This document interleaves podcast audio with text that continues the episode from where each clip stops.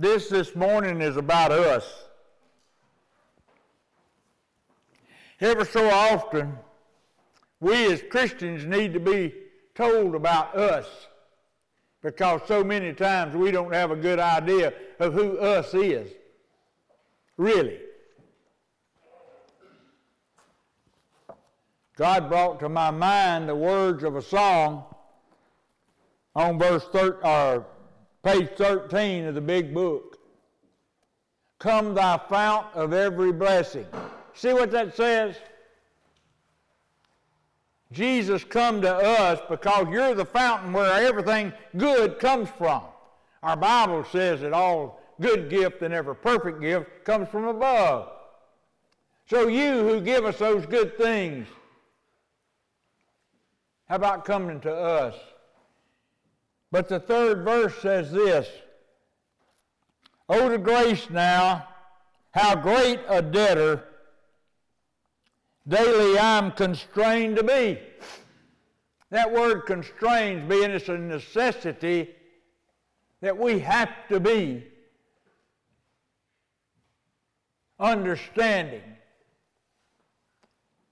of how much of a debt we have to Jesus because of everything he's done for us. It's necessary that we understand this, that he's given us so many things that we don't deserve. Let thy grace, Lord, like a fetter, bind my wandering heart to thee. He says we got a wandering heart. And the writer of the song asked Jesus to tie our hearts to him like with a cord or a rope so we won't wander around everywhere.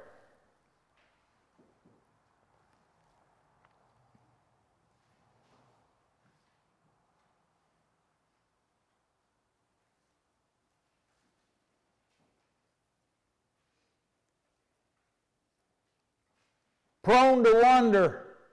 Lord, I feel it. Now that's the part that we don't often think about. Prone, we're prone to wander away from Jesus. I mean, we do it just by looking around at the world. Satan doesn't have to work too hard for most of us to get us distracted away from thinking about Jesus and looking at something cool in the world.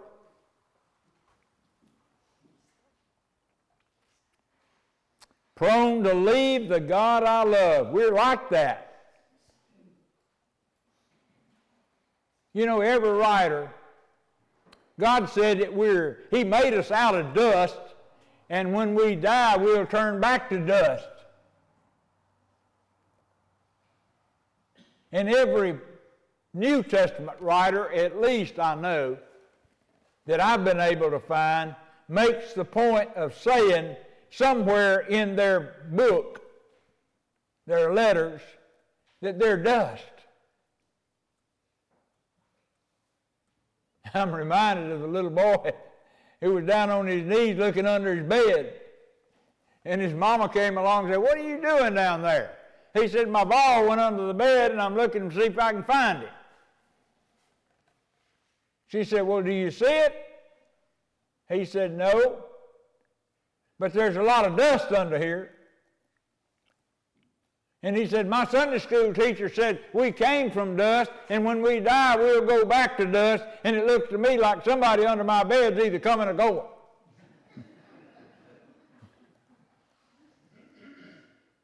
it's amazing to me the way kids see things and the way they relate it to the things they've learned from the Bible. Prone to leave the God I love. Here's my heart, Lord. Take and seal it. Seal it for thy courts above. In other words, give me a guarantee that I'm going to heaven when I die. Please do that. That's who we are. And we go to thinking sometime, what we say a couple, three weeks, all these sermons in the last six or seven sermons have been about stuff like this. And we have a tendency to forget who we are.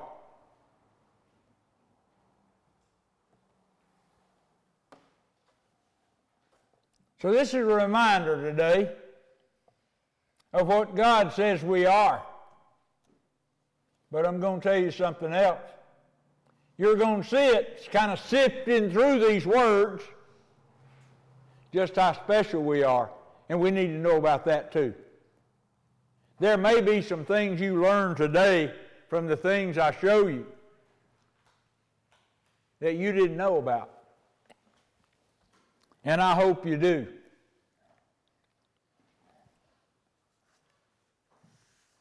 It said in, don't have to turn there, you can start turning to Acts chapter 1 if you want to, that's where we'll start.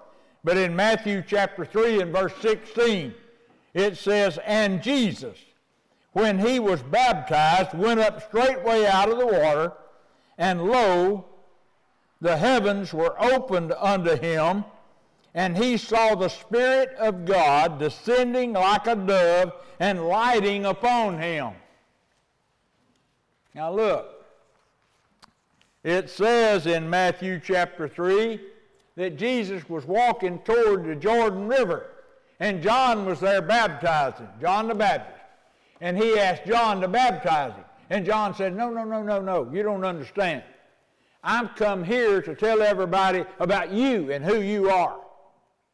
I don't need to be baptizing you. You need to baptize me. And Jesus said, No, no, no, no. No, no, we're going to do it right. We're going to do it proper. And nobody ever started a ministry until they were purified. And I'm starting my ministry and I want to be baptized just like they did way back before I was even in existence. And so John baptized him. And they saw this Spirit of God come and light on Jesus just like a dove would. Now, it's my understanding that Jesus did not do miracles until he had the Holy Spirit. And I'll show you scripture to prove to back that up. I've heard people make conjecture about him playing in the sandbox when he's a little kid about doing miracles in front of the other kids. He didn't do it, y'all. He was just like you and me. He was raised just like you and, you and I was. But he saw and got proof himself and everybody that was there to baptizing that God, his Father, put the Holy Spirit in him. Now, in the Old Testament, the Holy Spirit never came to anybody permanently. It came for a job or for a short time for them to get something done for God, and then it went back to heaven. The Holy Spirit is a part of God Himself. It's His nature that at Pentecost He started placing inside a Christian when he believed. And it stays in you as a Christian forever. It never leaves.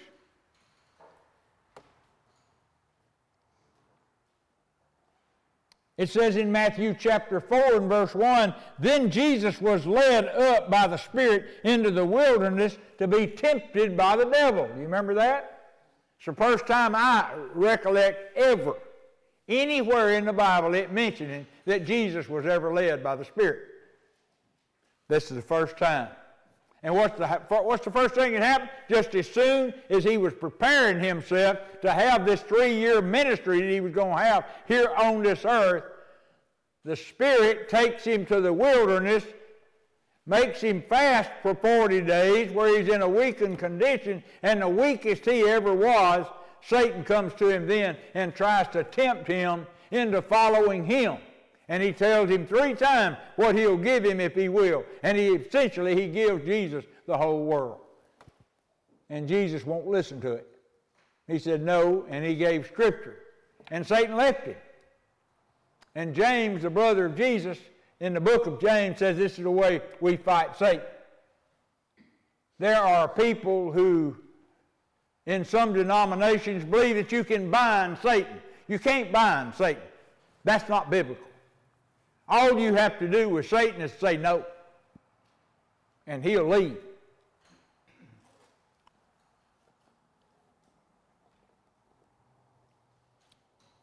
But Jesus, from that time on, was indwelt by the Holy Spirit permanently. And the first miracle he ever did was putting, changing the water to wine at Cana at the wedding.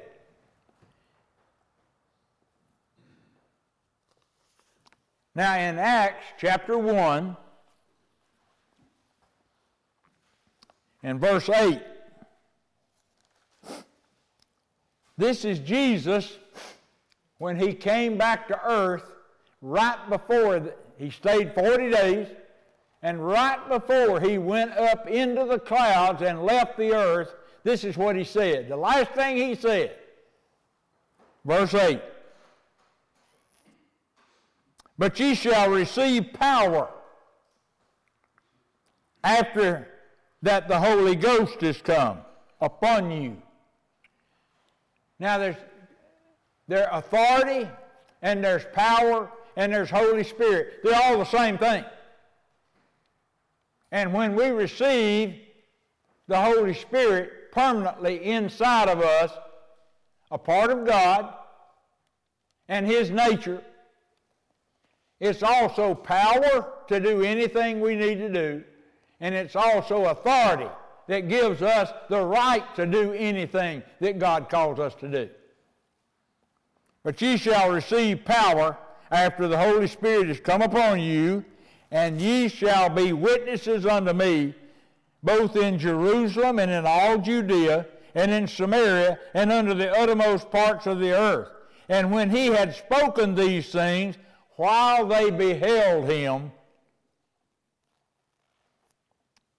he was taken up, and a cloud received him out of their sight.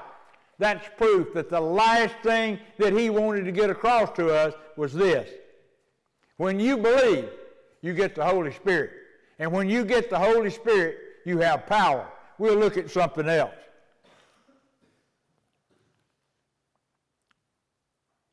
So, in order to do the things that Jesus did, everything Jesus did, you've got to have the Holy Spirit like He had it, and you've got to have power. You who are believers, and I believe there's everybody in the room as far as I know, you've already got it. So everything you need to be equipped to do what Jesus wants you to do, you got it already.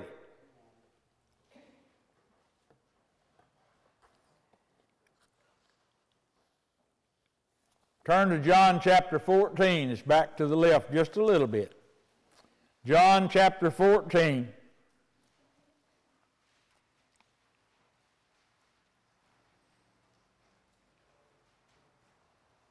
In verse 10, Jesus is speaking.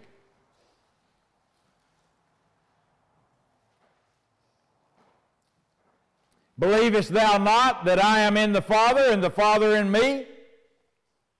He wants to make sure that they understand that he came to the earth representing God the Father. The words that I speak unto you, I speak not of myself, but the Father that dwelleth in me. See, he's bearing witness that he has the God inside of him in the form of the Holy Spirit. He doeth the works all the miracles that Jesus did. He's here saying, testifying, that God is actually the one that did all that, that He didn't do it. And He infers, and we'll see it, that, that God is the one that can do the works that you do and that I do. That He's actually the one that does it.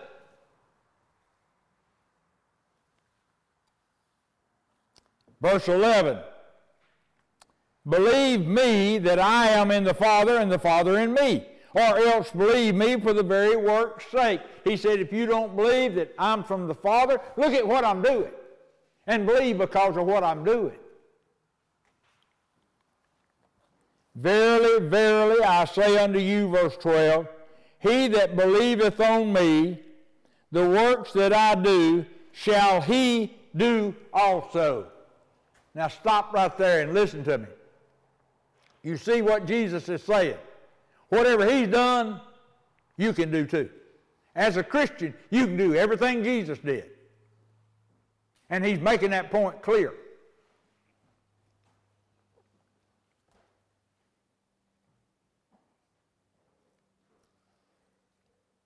He that believeth on me, the works that I do, shall he do also. And look at the next sentence. And greater works than these shall he do, because I go to my Father.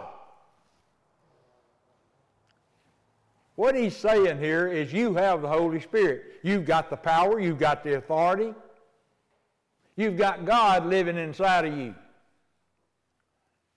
And what God did through Jesus, he can do through you. All he's got to do is for you to know that he's calling you to do it.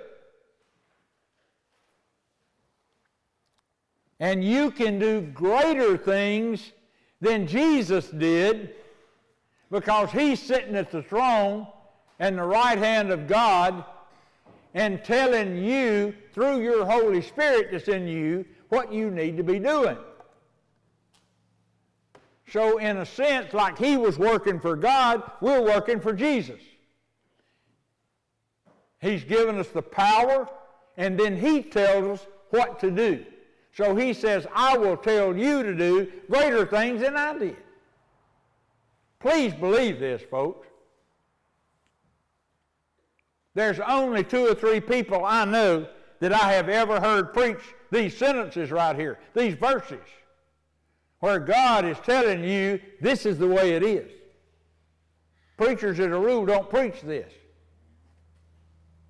Charles Stanley in Atlanta and Jeffress in Dallas is the only two preachers I have ever heard preach this as Jesus says it.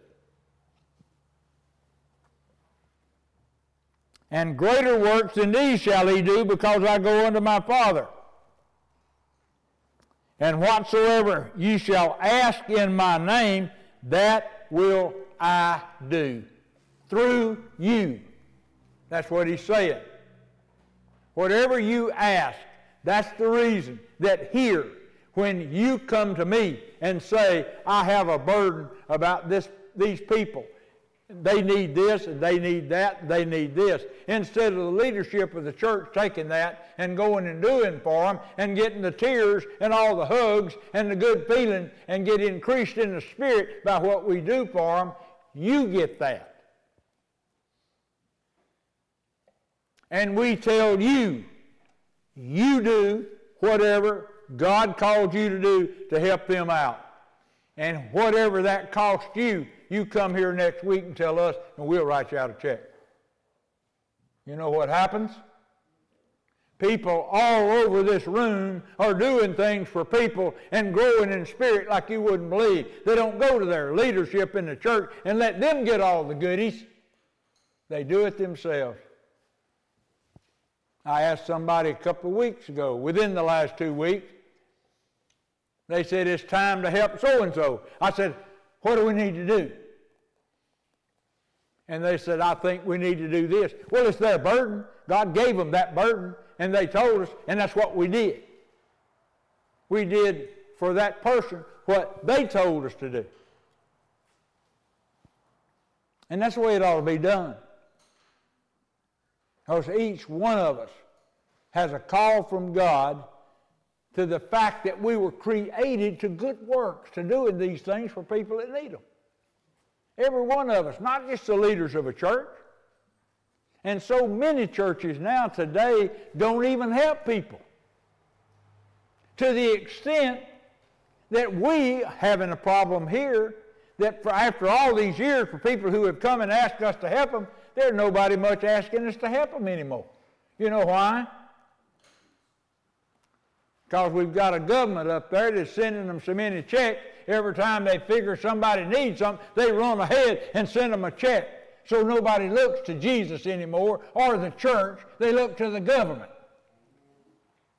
Ronald Reagan said the worst nine words that were ever uttered is, Hello, I'm from the government and I'm here to help.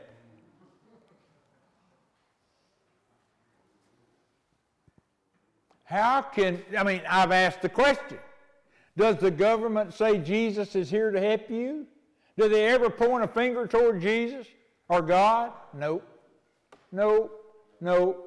Why? Because they've got your money and they're misusing it. God never gets any credit at all for anything the federal government does.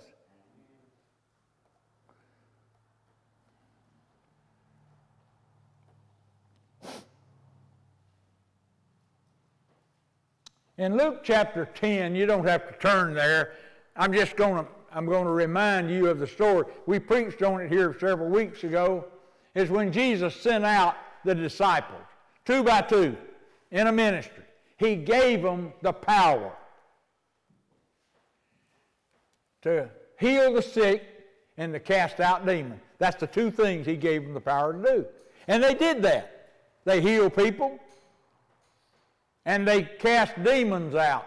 And when they all came back together, they were all rejoicing and slapping each other on the back.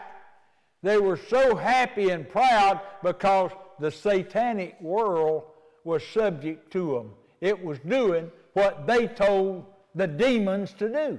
They had power over demons, and nobody had ever had power over demons until that time. And when Jesus came to them and saw what they were doing, he said, Guys, let me tell you something. If you're going to boast about anything, if you're going to brag about anything that you've been able to do, don't brag about having authority and power over the demon world. Brag that your names are written in heaven. Now let me tell you something, folks. From God, uh, from Jesus' own mouth, and he speaks for God. So you can assume anything Jesus said came from God. From his own mouth, he said, the miracles that I send you to do, that I have equipped you to do, are not as important as the fact is that your name is written in heaven. The most important thing we need to know as Christians is our name was written in heaven. Now, there's something that maybe nobody's ever said to you. Maybe you hadn't ever thought about it before. These disciples that came back from their ministry after they had been given power by Christ to heal sick and to cast out demons. These guys weren't born again. They weren't Christians. Jesus' disciples, none of them were born again until after Jesus died.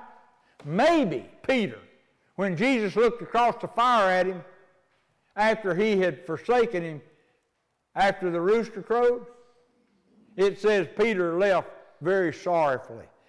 He might have been converted at that point, but that was just hours before Jesus went to the cross. When G- Peter and, and John came running to the tomb the next morning, it said they looked in the tomb, and Peter turned and ran back to go tell the disciples, and John saw the wrap that was around Jesus' head folded next to where Jesus had been laying in the tomb. And he remembered that Jesus told him, I'll rise again in three days. Maybe John got it at that point. But what I'm trying to say to you is when he told these guys, rejoice because your names are written in heaven, they're not born again yet. The only reason they can be born again is when they understand the gospel and believe it, is because they had been selected by God before the foundation of the earth, and their names were already written down in the Lamb's book of life.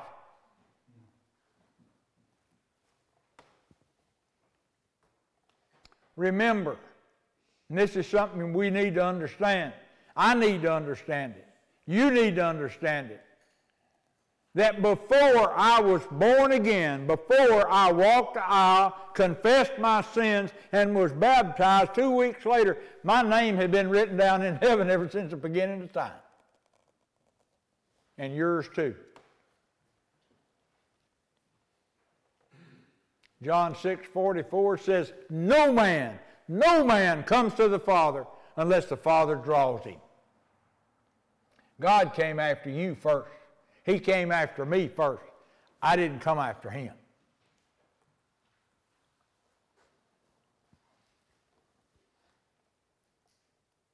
There was no church yet. There wasn't a church to 50 days after Jesus died. When Peter preached at Pentecost, that's when people were saved and put into the church.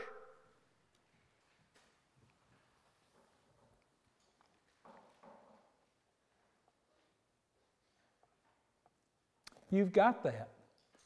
You got the Holy Spirit. You got a piece of God in you. You got power to do anything God calls you to do. And your names are written in heaven. Everything that Jesus had up to that point, you got it. You've got it.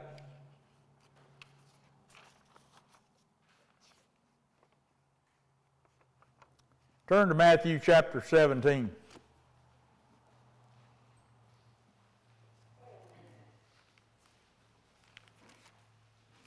This is one of my favorite verses in the whole Bible. It has confused me since I've been a little bitty kid. I've been reading it since I've been about four years old and could read, or five, or whatever age I was when I learned to read, because it was read to me by my beginning Sunday school teacher because it's one of those things that wows little kids. So you want to get their attention in beginners, you read them stuff like this. And it never gets off their mind. The 17th chapter of Matthew in chapter 20, uh, verse 20. Because see, when those disciples came back, there was one guy they couldn't get the demon out of. And this is about that story. And he came to Jesus and he said, Look, I tried to get your disciples to get the demon out of my son. They couldn't do it. We talked about it three or four weeks ago. And Jesus said unto them, they asked him, they came to him in private after they got, they didn't want to embarrass themselves in front of the crowd, so they waited until it just them and Jesus. And they said, why couldn't we get the demon out of this, this man's boy?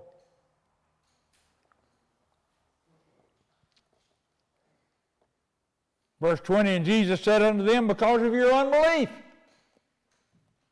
You didn't believe enough. For verily I say unto you, if you have faith as the grain of mustard seed, ye shall say unto this mountain, Remove hence to yonder place, and it shall move. You can speak to a mountain, and it will move. In another place, it said it, you can make it slide off in the ocean if you want to. But God's got to have to want it done. Because when I was a little kid, I tried to speak to a dirt ball and it wouldn't move nowhere. And I figured if I could move a mountain, God said I could, I might ought to be able to move a dirt ball, but it wouldn't move unless I thumped it. But I had to find out something in all these years of reading the Bible. God's got to want it done, not you, God. And then He can use you because He's equipped you to do anything like this. Jesus did all kind of stuff like this. Stopped storms, spoke to a storm. It said when he was asleep in the boat, you know, and they woke, they woke him up and said, Don't you care that we might die? And it says he spoke to the storm like a person would to a dog that's barking.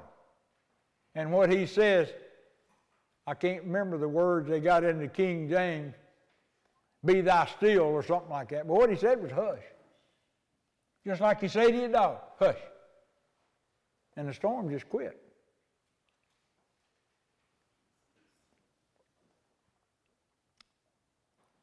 Ye shall say unto this mountain, Remove hence to yonder place, and it'll move, and nothing shall be impossible under you. Do you hear that? Nothing is impossible to you that God tells you to do. You got it, just like Jesus had.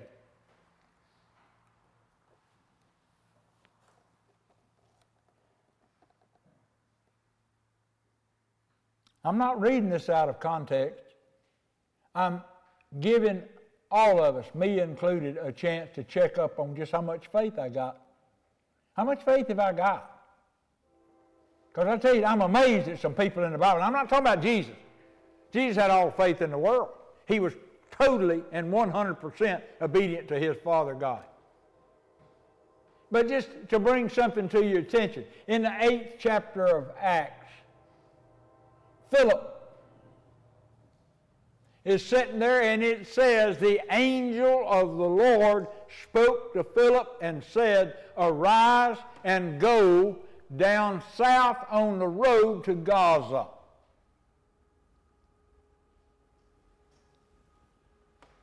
Verse 20, that's verse 26. Verse 27, the next verse. The first words in the next verse, and he arose and went. He got up and went. So, what do you need besides what God has already given us? What do you need that you have to come up with? A willingness to do these things. We just saw that you got to believe. Do you believe that God can do through you what He wants you to do? If you believe that, then all you got to have is a willingness. Philip had that. The angel said to, he's sitting there minding his own business, and the angel said to him, Arise and go south on the road to Gaza. It was 45 miles to Gaza. I don't know whether you know about it. He walked 45 miles, and he didn't know where he was going. He was just on the road that the angel told him to get on.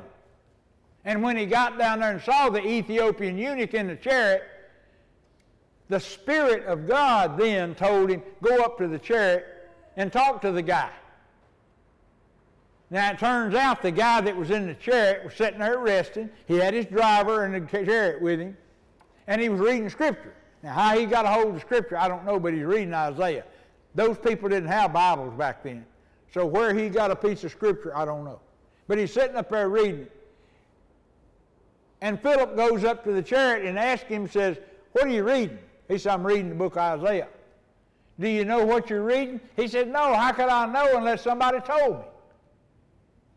And it said, Philip explained what it meant to him and he was telling in the book of Isaiah about Jesus and the gospel of Jesus Christ. And he said, But I believe. What then would keep me from being baptized? He said, There's water right there. They must have been by a branch or a creek or something. And Philip went and baptized him. Then it said, and most people miss this, they get so caught up in in that deal that a man would walk 45 miles not even knowing where he's going. But look, Abraham left Ur of the Chaldees. He didn't know where he was going either. And he took everything with him. This guy was by himself. And it says that he disappeared out of the Ethiopian eunuch's sight and appeared, reappeared 28 miles up on the coast just disappeared and appeared. We got miracles all around us. But there's something that the Bible didn't tell you. You look up church history, you can find out when Philip talked to this Ethiopian eunuch because Candace was the queen of Ethiopia. And so that's in history books. And this guy who was the treasurer number two in command under the Queen of Ethiopia. You can figure out when he was there. And the whole country of Ethiopia was considered a Christian country two years after this happened. The whole country was made a Christian country and one of the few in that day that the whole country was Christian because one little deacon by the name of Philip, minding his own business, was told, Arise and go down on the road to Gaza. And he went. You never know what you're going to do, how it's going to wind up in history. You never know when you say something to somebody to cause them to believe in Jesus Christ, what that's going to wind up to be. You just don't know.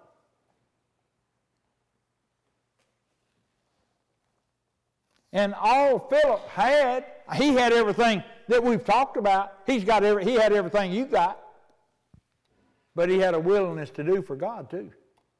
So much so that he just dropped what he was doing and would go do what God told him to do.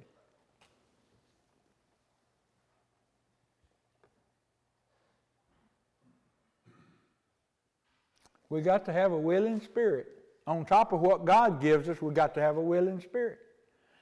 I said last week, God is not obligated to show you anything in this scripture if He knows you're not going to believe it when He shows it to you. He knows not to waste His time. And we saw in Matthew where those people who saw the miracles believed on Him, but He didn't pay them any attention because He knew the heart of man. Didn't nobody have to tell Him what man is like because He knew about what men were like. And He didn't believe them.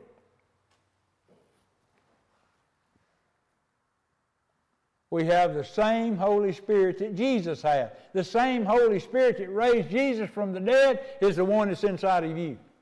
That's how much power you got.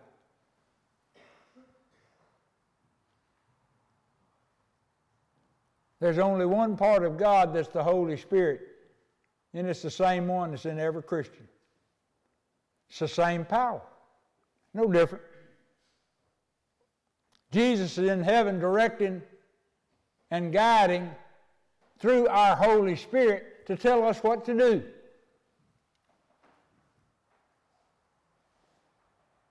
Do you communicate with God that way? Do you know about that? Do you realize that that is the potential that you have? Do you know that God could, just like Philip, could send an angel or the Holy Spirit at any time and tell you to go do something?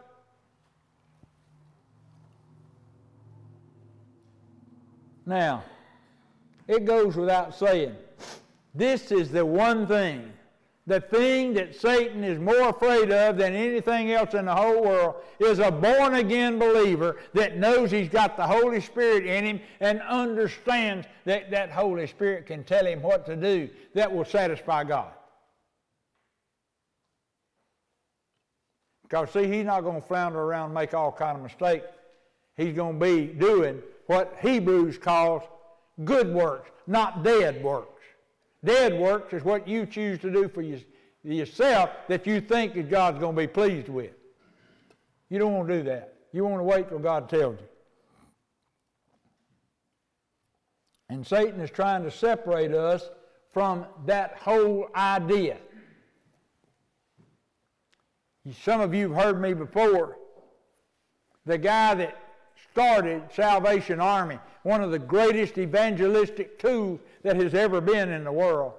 In 1899, before 1900 was asked, What do you think? You're an important person. He was back then. Very, very well thought of.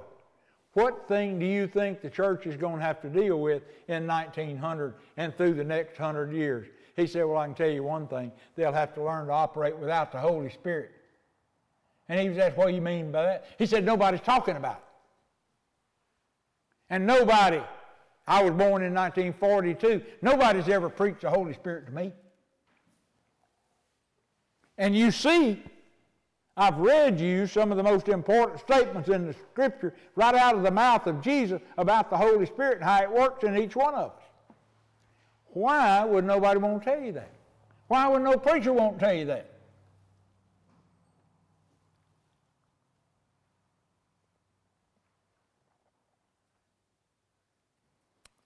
In Matthew chapter 11 and verse 30, Jesus says, My yoke is easy, my burden is light.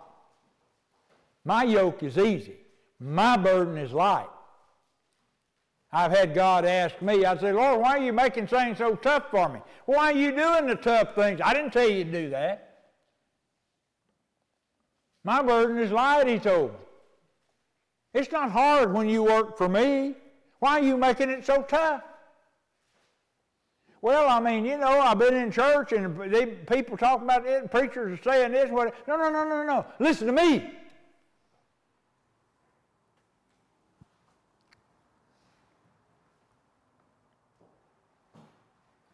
You were created, Ephesians says, to do things they call good works. That's the reason God created you. That was His plan. And He loved Jesus so much because Jesus was His Son and did every single thing without exception that He told Him to do. Why wouldn't He want a bunch of other people to love like He did Jesus that does what He tells them to do? And that's us, that's me and you. And for every one of us that is led by the Spirit to be like Jesus, God can love them like He does Jesus. That's the reason He's doing what He's doing. That's the reason He gives instructions to us to be like Jesus. It's no wonder Satan wouldn't tell you that. Because he's trying to undermine what God is doing with us. Because what does God do except with people? Yeah, he makes some storms and all that kind of stuff, but that's to deal with people. God is in the people business, Jesus is in the people business, and you and I got to be in the people business. And what God calls you to do will be about the people business. Something about somebody. That's not my message. That's God's message. I've read you everything that he said, straightforward, doesn't even need interpretation. And I'm here to tell you, you've got everything you need to do every single thing you ever read that Jesus did. So I found myself having to look at me. Well, what are you doing, Joe Clark? What are you doing for God right now? How much willingness do you have? How willing are you in case He calls you to do something? Even if some small, silly thing, you do it. And I thought about something that came to my mind maybe 60 years ago, I don't know, maybe 70 years ago, I don't know. But I know this. You get a little kid, something like Hannah's children back there, and you put them up on the stairs or put them up on the back of a truck or something, and you tell them jump off, you'll catch you. You better be ready to catch them. I mean, they'll bail off on you. You know that. If you know anything about a kid, you know that. Let them get 20 and tell them to jump, you'll catch them. no. No. They're not going to do that. Why? Because they don't believe you. They don't have faith. When you're young, you got faith. And as you get older, Satan goes to working on you, and you don't believe anymore like you did. I'll never forget that my daddy and two of his other older brothers were together one day with the younger brother, one of the younger brothers, and they had told him he could put corn stalks under his arms and jump out of the barn loft and he'd fly. He got corn stalks, he put them under his arm, jumped out of the barn loft, broke his right leg. He didn't fly. And in their 40s and 50s, those brothers were still laughing about how dumb Uncle Mike was.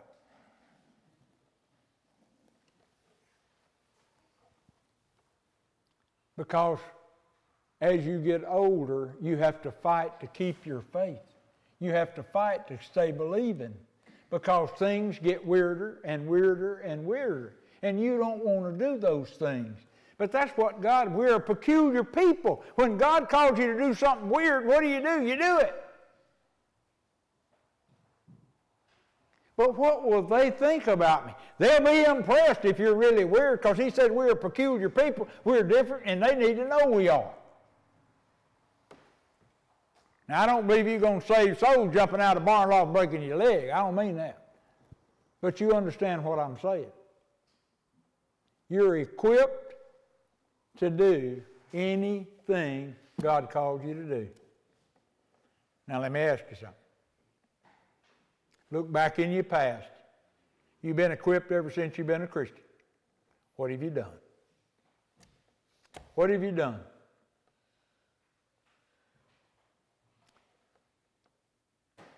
What would that do to change your willingness to what you do next?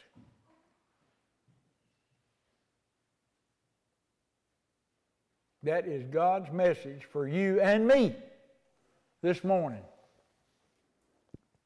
A reminder to look at us. We are nothing but dust.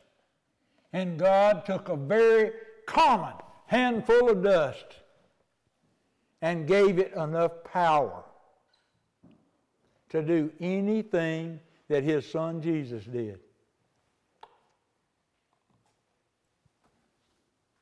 I'll leave it there. You either believe it or you don't. Let's pray.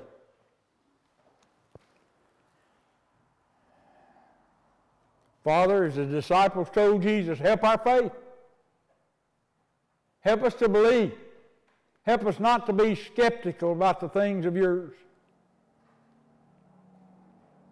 And Lord, we'll praise you for that.